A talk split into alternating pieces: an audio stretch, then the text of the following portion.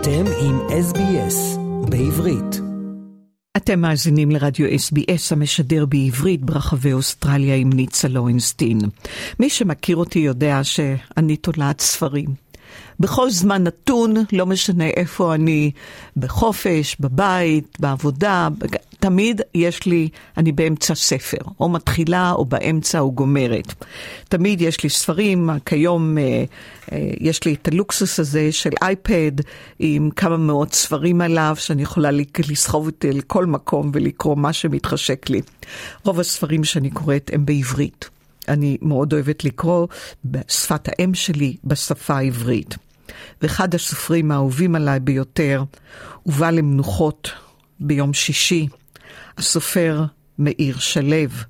חברים קרובים, בני משפחה, ליוו אותו בדרכו האחרונה בטקס הלוויה שנערך בבית העלמין בנהלל.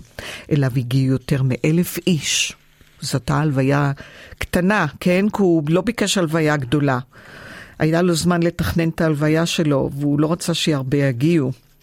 בין היתר הגיעו לחלוק כבוד אחרון לשלב חיים באר, אתגר קרת, שירה גפן, ירון לונדון, אפרים סידון, בת דודו, הסופרת צרויה שלו, ניסים גרמה, הרמטכ"ל לשעבר, רב אלוף במילואים אביב כוכבי, חברת הכנסת אפרת רייטן וחברים ותיקים מסיירת גולני. לאורך הטקס נאמו בני משפחתו וכמה מחבריו הקרובים. הוקראו קטעים מספריו, וגם שיר שכתב אביו המשורר יצחק שלו, ואלמנתו רינה הקדישה לו שיר של יהודה עמיחי. ראשונה סבדה לו בתו זוהר. היא אמרה, אבא שלי היה איש פרגמטי. הוא קיבל את דין הסרטן וניגש להתמודד עם המסע שלו בצורה עניינית ואמיצה, המסע שמסתיים עבורו פה היום. הוא התכוון, הוא התכונן למוות, ותוך כדי שיתוף פעולה עם האפשרות להחלמה. הוא קיבל את כל הטיפולים, חוץ מהטיפולים האלטרנטיביים שניסינו לדחוף לו, היא סיפרה בהומור. עם האבחון התחיל הפרויקט המשפחתי, פרויקט למות בשקט. הוא כלל למעשה, אה, למשל, רשימת to do, מה יהיה כתוב על המצבה, טקס הלוויה, והוא אמר שהוא רוצה את הטקס היהודי שהוא נכון ומדויק. בין היתר הוא הנחה את המשפחה לרשימת המספידים, רשימה מאוד מצומצמת. היא אמרה, אני בטוחה שלרבים מכם יש רצון להספיד אותו עכשיו, אבל זאת ההנחיה של אבא, ולכן מי מכם שירצה יוכל לעשות זו במהלך השבעה. הסופר אתגר קרת ספד גם לחברו, הוא אמר ב-55 השנים שאני קורא וכותב, זכיתי ללמוד ממנו. מאיר תמיד ידע לכתוב דמויות מורכבות ומעוררות השראה, דמויות שיודעות להיות חזקות מהחיים, אבל גם פגיעות. היכולת שלו לדמיין הכי רחוק, הכי פרוע, מבלי לשקר לרגע. היה לו את הכישרון להיות נחוש ובלתי מתפשר, אבל גם קשוב. כל אלה הפכו אותו למודל הרמוני של חיים ויצירה. מודל שבו הסופר לא נאלץ להקריב את חייו למעיין הכתיבה, אלא בוחר להתמסר עם כל הלב, עם כל הכוח. ובכן, אה, ידוע לנו שמאיר שלו, שכולם אומרים שהוא אחד מהסופרים הגדולים והחשובים ביותר בישראל, הלך בשבוע שעבר לעולמו בגיל 74 במושב שבו התגורר, אלוני אבא לאחר מאבק במחלת הסרטן. קצת על החיים שלו, אני דיברתי על כך בחדשות, אבל אני אוסיף גם כאן. הוא היה עיתונאי, פובלציסט, הוא בעל טור שבועי בידיעות אחרונות, אותו כתב במשך 35 שנה. עד ימיו האחרונים. היה לו טור ממש שנכתב לפני שהוא נפטר. הוא היה בעיקר סופר מוערך, חשוב ומצליח, שאחראי לכמה מהיצירות הבולטות של העשורים האחרונים בספרות המקומית. בין ספריו, אני בטוחה שקראתם משהו, לפחות, לא את כל הספרים שלו, אבל אה, אולי את יונה ונער, כימים אחדים, רומן רוסי. דרך אגב, הוא גם כתב ספרי ילדים שזכו להצלחה גדולה. הקינה נחמה, ואבא עושה בושות. וסדרת ספרי קרמר החתול. ולאורך הקריירה הארוכה והפוריה שלו זכה בפרסים ועיטורי כבוד רבים.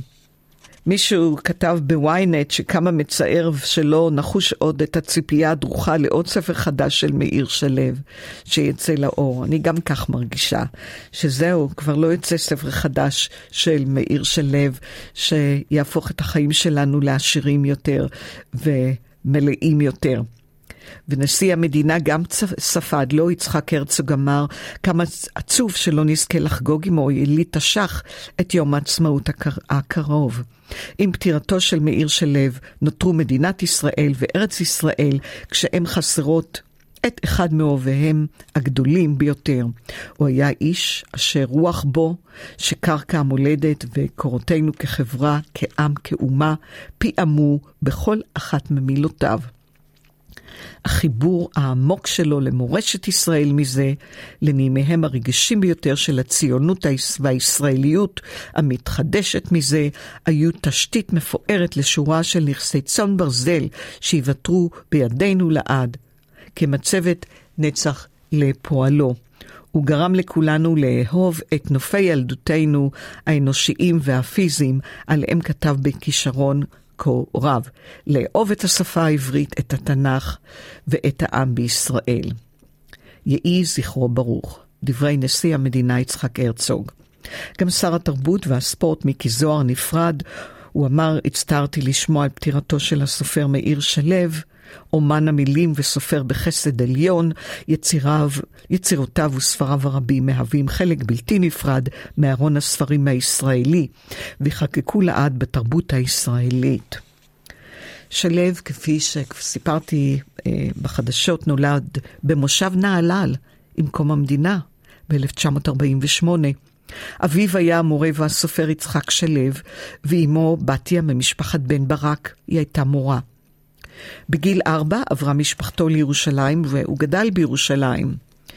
ב-1966, כמו בני דורו, הוא התגייס לצה"ל, הוא שירת במהלך מלחמת ששת הימים ב-67, ובמהלך מלחמת ההתשה הוא נפצע כשפגעו בו ארבעה קליעים.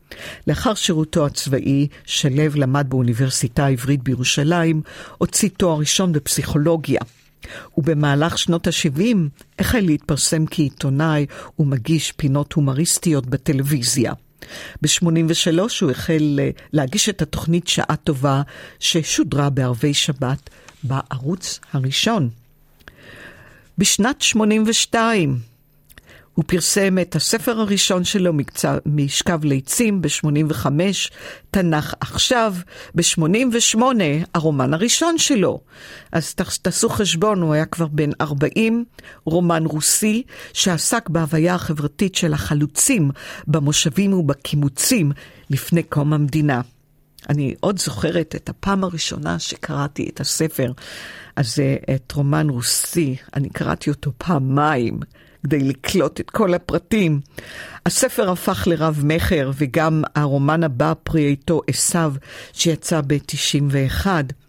במהלך השנים הוא פרסם שבעה רומנים נוספים, בהם רבי המכר כימים אחדים, ב-94, שגם עובד להצגה בתיאטרון הקאמרי. הספר יונה ונער ב-2006, זוכרים את? הסיפור? פשוט uh, ספר מדהים, יונה ונער. וגם, כמו שאמרתי, הוא סיפר, אה, חיבר ספרי ילדים, וברומנים הוא הפגין את החיבור שלו לציונות, לאדמה, את הקסם שלו ממפעל ההתיישבות ומהתקופה החלוצית, עוד מלפני קום המדינה, וגם החיבור לתנ"ך ולמקורות. הוא, דרך אגב, מזוהה מבחינה פוליטית עם השמאל הציוני, והוא הפך לאחד מדובריו הרהוטים והבולטים ביותר.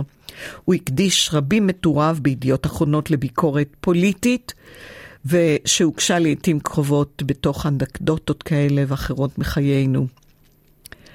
אה, מוטי רז כתב, איבדנו את מאיר שלו, אחד הסופרים המוכשרים בישראל, פעיל שלום שצעד איתנו בהפגנות רבות. הוא הותיר אחריו אישה, רינה ושני ילדים, זוהר ומיכאל. Uh, גם הטבע, הספרים שלו כללו את הטבע, ופשוט uh, אם אתם לא קראתם, אז זו הזדמנות עבורכם לגלות את uh, מאיר שלו, ואם קראתם אי פעם את מאיר שלו, הגיע הזמן אולי לפתוח ספר או שניים ולקרוא שוב ולהעריך את פועלו. עקבו אחרינו והפיצו אותנו דרך דף הפייסבוק שלנו.